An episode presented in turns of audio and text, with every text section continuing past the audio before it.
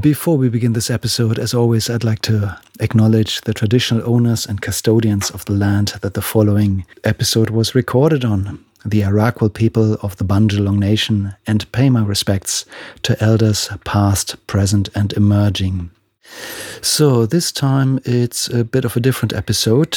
Um, if you listened in into the previous episodes, um, you probably noticed that there was an extra that I added uh, about the recent flood.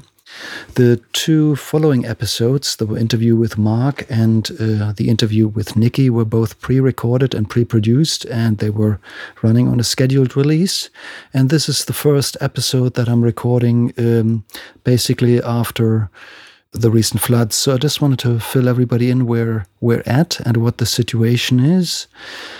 Um, yeah, on the day three weeks ago, Um, the east coast of Australia got hit by the worst floods that people remember, that I remember. Um, some people say it was a one in a five hundred year flood. And uh, ever since, we've been dealing with the consequences for the region.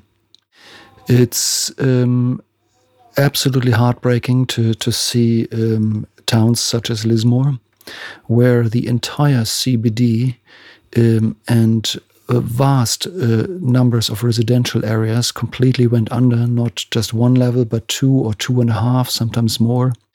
Even the huge shopping, shopping center, which was built flood safe on stilts, went under.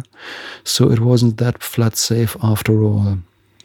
Um, the C B D still doesn't have power three weeks in.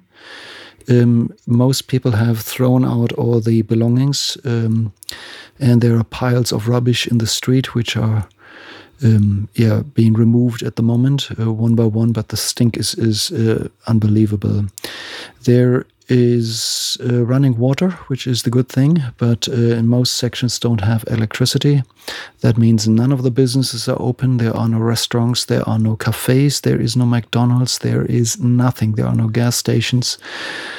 Um, and yeah, a lot of people had to, well, thousands of people uh, had to leave their homes and now get back in and see and, and deal with the damage. And for the last three weeks, um, I've been juggling my, my own life with my family and uh, my jobs and my business. And uh, basically every spare afternoon, every spare day, I, I went down to Lismore with my work boots and gloves and helped. And uh, I'm pretty exhausted, in all honesty. My back hurts, but look, I don't want to complain. I have no reason to complain because I was one of the lucky ones.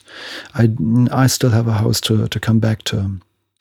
Um, we will probably see um, some government support coming in over the next few, well, weeks, month, we will see.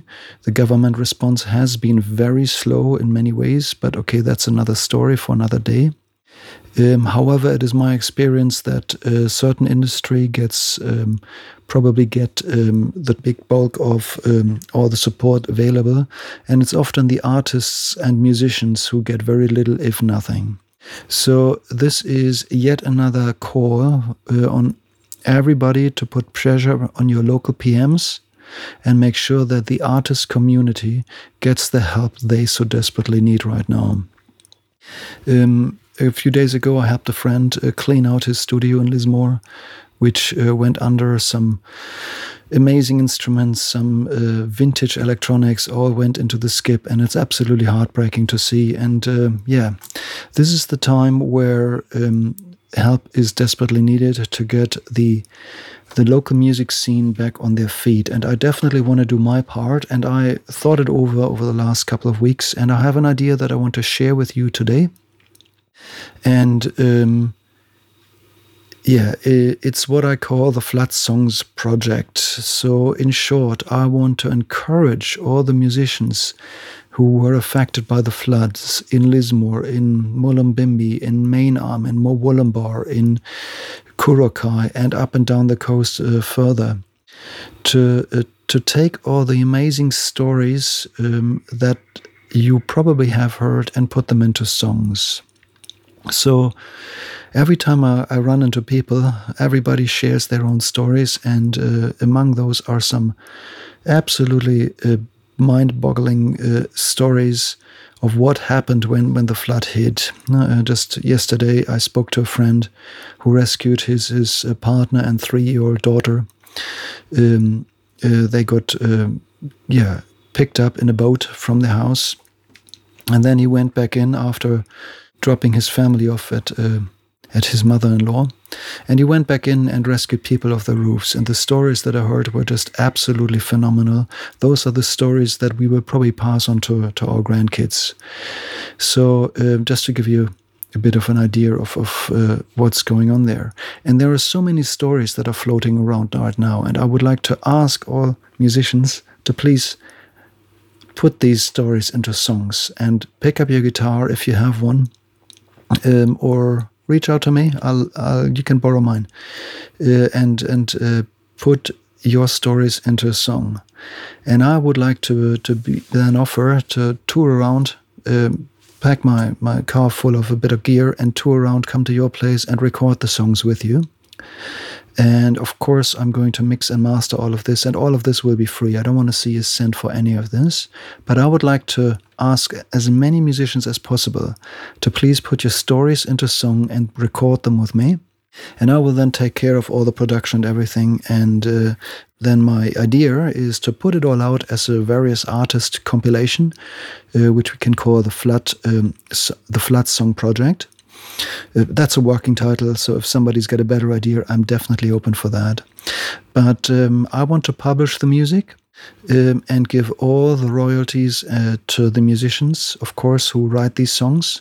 And uh, I'll even sign you up for uh, distribution services from, from my own pocket. I'm happy to do that, no problem at all. And uh, so that these songs eventually turn into uh, um, a bit of a return for, for local musicians and to build the music industry up again step by step. And I want to do my little thing to just contribute a little bit, which I believe would be an amazing thing to do. So I definitely need your help to pull all of this off. And um, the first uh, and foremost thing is to please um, go to the show notes. Now I've got a little dog right next to me wanting attention. Hey, Rosie.